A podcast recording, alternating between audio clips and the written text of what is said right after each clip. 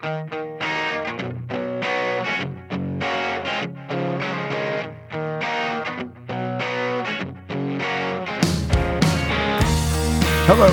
welcome to this audio recording of the most recent article from warhornmedia.com. This is episode 109.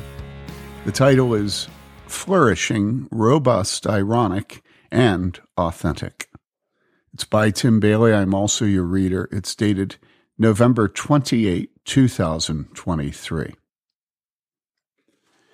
Merriam Webster just announced their quote, word of the year, unquote. They say this word has seen an uptick in online searches the past several years, but more recently, its popularity exploded.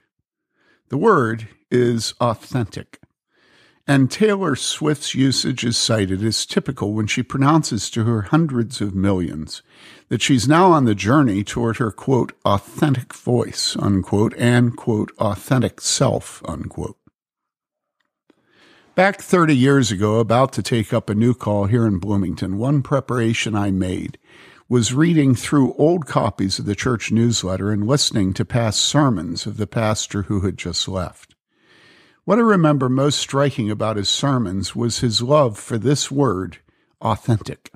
He used it constantly, so often, in fact, that it would be hard not to conclude he viewed authenticity as the supreme spiritual good. These sermons had been preached over 30 years ago now, so he wasn't referring to what image his congregants projected on social media or whether their purse was a Louis Vuitton knockoff. At the time, I found his use of the word authentic and authenticity disturbing because its frequency seemed strained in some way, as if his love of the word was aspirational. I concluded that his calling his congregation to be authentic in their spirituality was partly for the purpose of presenting himself as authentic. The natural thought is that a man calling people to be authentic obviously is himself authentic. As he uses the word, it rubs off on him. Authentic is truthful. If a coin dealer tells you the coin is authentic, it is not a counterfeit. An authentic man is the real deal. In the church, a pastor calling his people to be authentic is warning them against hypocrisy. Whether or not he is authentic himself, he's calling the sheep of his flock to be real, not to put on airs, not to present themselves as something they're not. To avoid living one thing at home and another at church. To show his children at home the same faith and obedience of Jesus Christ he sings and prays and speaks among Christians at church. Have you noticed how irony began to take the world by storm 10 or 15 years ago? It was everywhere. And the men I knew who used the word seemed to issue it from their mouth after having sucked sugar from it. Well, ironically, and then their observation, they didn't want to declare their own, but just point to in a glancing way without having to defend their almost conclusion. As in, quote, it's ironic how President Trump calls everyone else a liar, unquote. Then, full stop. Only rarely would they continue, quote, when he's such a liar himself, unquote. That second statement requires too much conviction and commitment. So they leave the first half dangling in the air to see if they can stick with implying and avoid declaring. Irony is a way of hiding what you think or feel, who you really are. It's not always bad. There are people of such a character that we owe them no revelation of our true thoughts. Jesus pointed out the irony of the religious leaders calling for the execution of the woman caught in adultery when he told them, quote, He that is without sin among you, let him first cast a stone at her. Unquote, John 8, verse 7. Irony is mentioned here in connection with the explosion of our usage of the word authentic, because an ironic age is an age lacking in directness, truthfulness, and courage. It winks rather than smiling.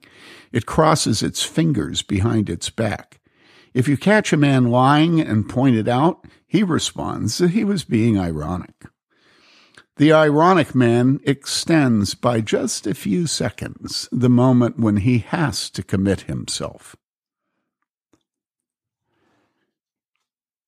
One of the infinite perfections of God for which we love Him is His fundamental truthfulness.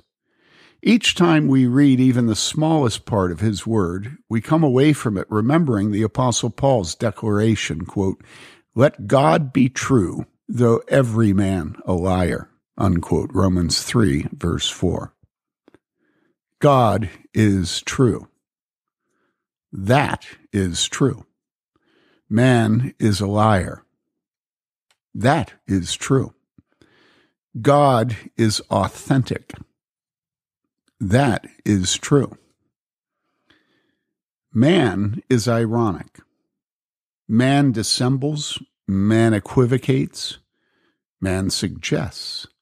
Each moment of each day, the moral burden of our breaking of the ninth commandment grows more unbearable until finally we break down and confess our sin to God, pleading for Him to make us authentic. Each time I begin preaching, I lead the congregation in the same prayer of Scripture my father also used as his prayer before his preaching. Psalm 19, verse 14. Let the words of my mouth and the meditation of our hearts be acceptable in thy sight, O Lord, our strength and our Redeemer. I have changed several of the words in minor ways. Uh, you can see what I've done by my putting it in brackets in the online version of that uh, quote of Psalm 19, verse 14. Words of our mouth and meditation of our heart will only be acceptable in His sight when they are congruent. As the preacher begins preaching, this is a prayer for authenticity. While he was serving here in Bloomington, the pastor I succeeded wrote a book titled Selling Jesus.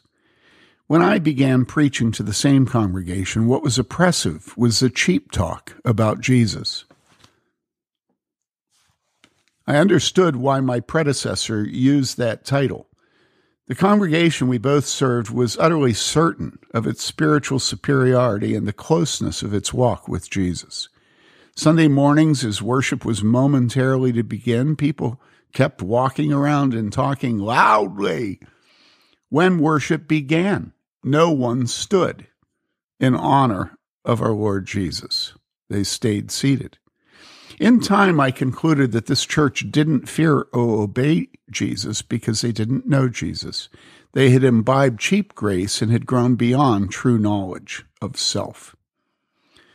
Early in that time, I read Luther and his fellow pastors' warning against preaching grace without the law. He said, The congregation whose pastor preaches grace without preaching the law becomes, quote, without compunction of conscience, unquote. Then he adds that, quote, this is an error worse than all those hitherto prevailing, unquote, meaning by this all the heresies of medieval Roman Catholicism.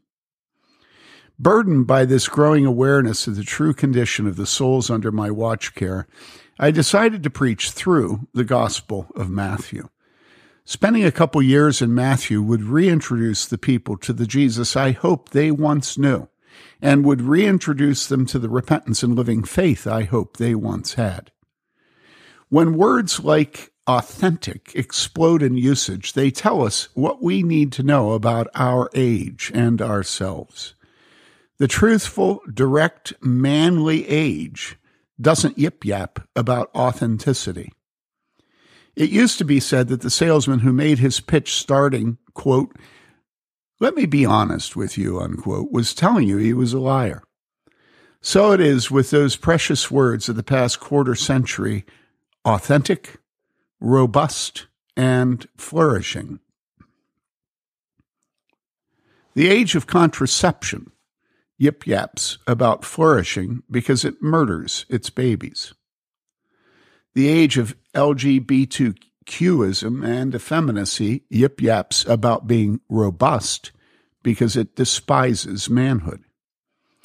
The age of social media and megachurches yip yaps about authenticity because it can't stop lying.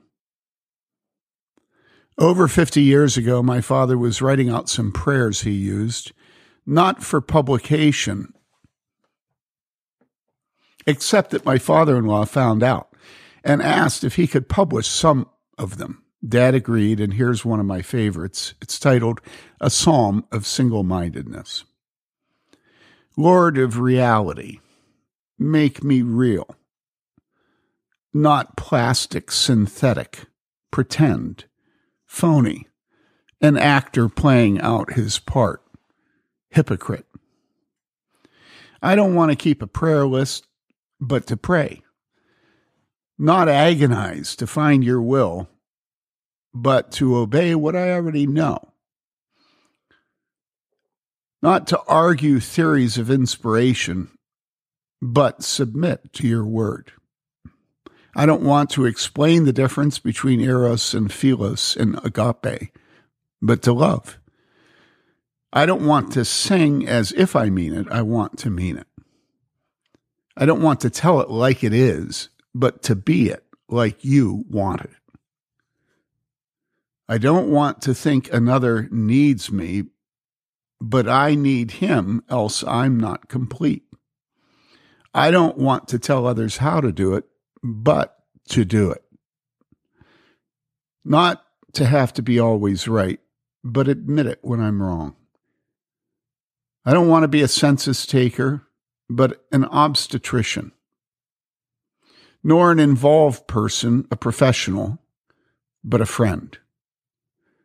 I don't want to be insensitive, but to hurt where other people hurt.